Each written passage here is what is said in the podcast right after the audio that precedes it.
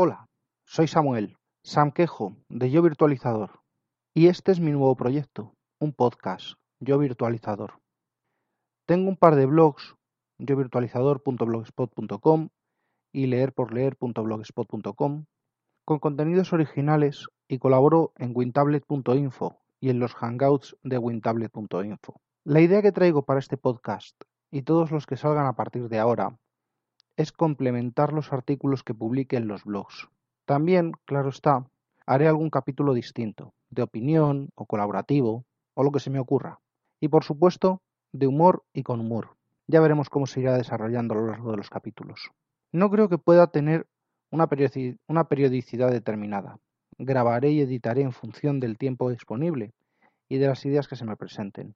La primera regla no escrita de todo podcast es tener más de tres capítulos, bueno, en paralelo a esto, estoy escribiendo cinco guiones de, temáticas múltiples, por lo que creo que la cumpliré si grabo todo lo que tengo en mente, claro está. Una segunda regla es que un podcast es algo que se escucha, algo que se oye, y por lo tanto, dentro de un podcast hay que explicar y describir absolutamente todo lo que sea posible. Desde luego no soy Tolkien para escribir 20 páginas con descripciones de paisajes. Por lo tanto, os pediría que no os quedéis con cualquier duda y pidáis eh, ampliación de la explicación o mayor detalle, sea cual sea la plataforma, iVoox, YouTube o en el blog yovirtualizador.blogspot.com e incluso por Twitter en yovirtualizador y Google Plus, que aún existe, también como arroba yovirtualizador.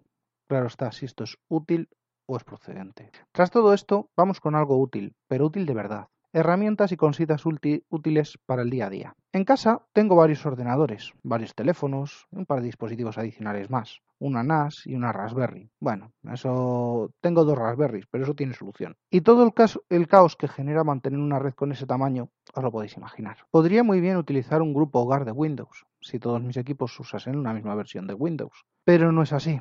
Tengo al menos un Windows 7, un Windows 2003, un XP y varios Windows 10. Pero también tengo varios Linux. Tengo una NAS, tengo Raspberries, los teléfonos Android, claro está. No, es una solución que no me gusta. Podría también montar un servidor de Bind en Linux o en la NAS. No sé con qué rendimiento porque es un modelo antiguo que no permite demasiado, pero algo podría intentar, claro. O en la Raspberry o en la otra Raspberry. También puedo montar un servidor de DNS en 2003 que tengo. Y claro, que sea lo que sea, para poder navegar hay que hacer un reenvío. Puedo hacer que las peticiones que lleguen del DNS lleguen a mi router y de mi router a los DNS del proveedor y así hasta encontrar o no un destino y una respuesta. O puedo ignorar a mi, proveedor y enviar directamente a un servidor mayor como OpenDNS 208 67 222 222 y 208 67 220 220 que son complicados de memorizar. Google con sus 8.8.8.8 y 8.8.4.4 o los nuevos de IBM, el Quad 9 9.9.9.9 o incluso puedo ser muy atrevido y pedir a los servidores de level 3 4.2.2.1, .2, y .4. Pero no, todo eso es muy complicado para el primer día. Bueno, no tanto. Si me pongo lo hago y si lo hago probablemente lo cuente por aquí. Lo que quiero es algo sencillo, fácil de mantener, fácil de gestionar, hasta que me lo alíe algún espabilado de la operadora. Luego cuento esto. Así que, de momento voy a dejar a un lado lo de los DNS y vamos a empezar simplificando la administración de la red local por medio de algo más sencillo. Y no, tampoco es sencillo mantener múltiples ficheros host en múltiples dispositivos. Eso ya lo trataré por otro lado, pero seguro que alguien lo ha pensado. En mi caso, lo simple y sencillo es usar el DHCP del router, el protocolo de autoconfiguración de redes, que permite a un cliente pedir una IP y algunos datos más, y recibe bastantes cosas. Ahora lo explicaré, y quien venga pues tendrá dos o tres direcciones fáciles de recordar en lugar de tener que configurar cosas que al final también son direcciones. De antemano sé el rango que he definido para mi red. He definido una clase C.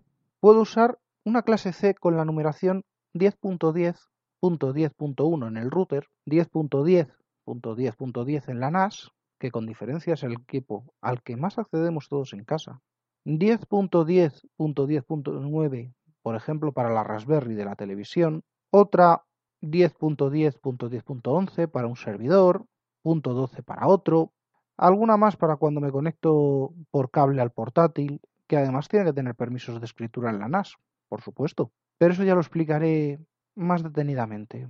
Cómo dar permisos de escritura desde una IP en lugar de desde, desde un usuario contraseña. Y bueno, en resumen, todos los equipos que conozco, de los cuales conozco la dirección MAC, podrían tener una reserva de dirección IP. ¿Y qué es una reserva de, DHCP? Pues es muy simple. Es una entrada en la tabla del servidor basada en el funcionamiento del protocolo. Cuando la tarjeta de red pregunta al router, que es donde reside el servidor de DHCP en mi caso, el servidor comprueba la MAC48, la dirección física y única del adaptador, en su tabla de reservas, y si esta dirección MAC48 está en la tabla, el servidor responderá a la petición entregando la dirección IP asignada y reservada, junto con el resto de parámetros entregables. En la mayoría de los casos serán la máscara, la puerta de enlace, los servidores DNS, pero podrían ser muchos más, como por ejemplo los campos necesarios de los tiempos de entrega y liberación, nombre de host, nombre de dominio y varias opciones más interesantes en entornos ¿Te está gustando este episodio? Hazte fan desde el botón Apoyar del podcast de Nivos.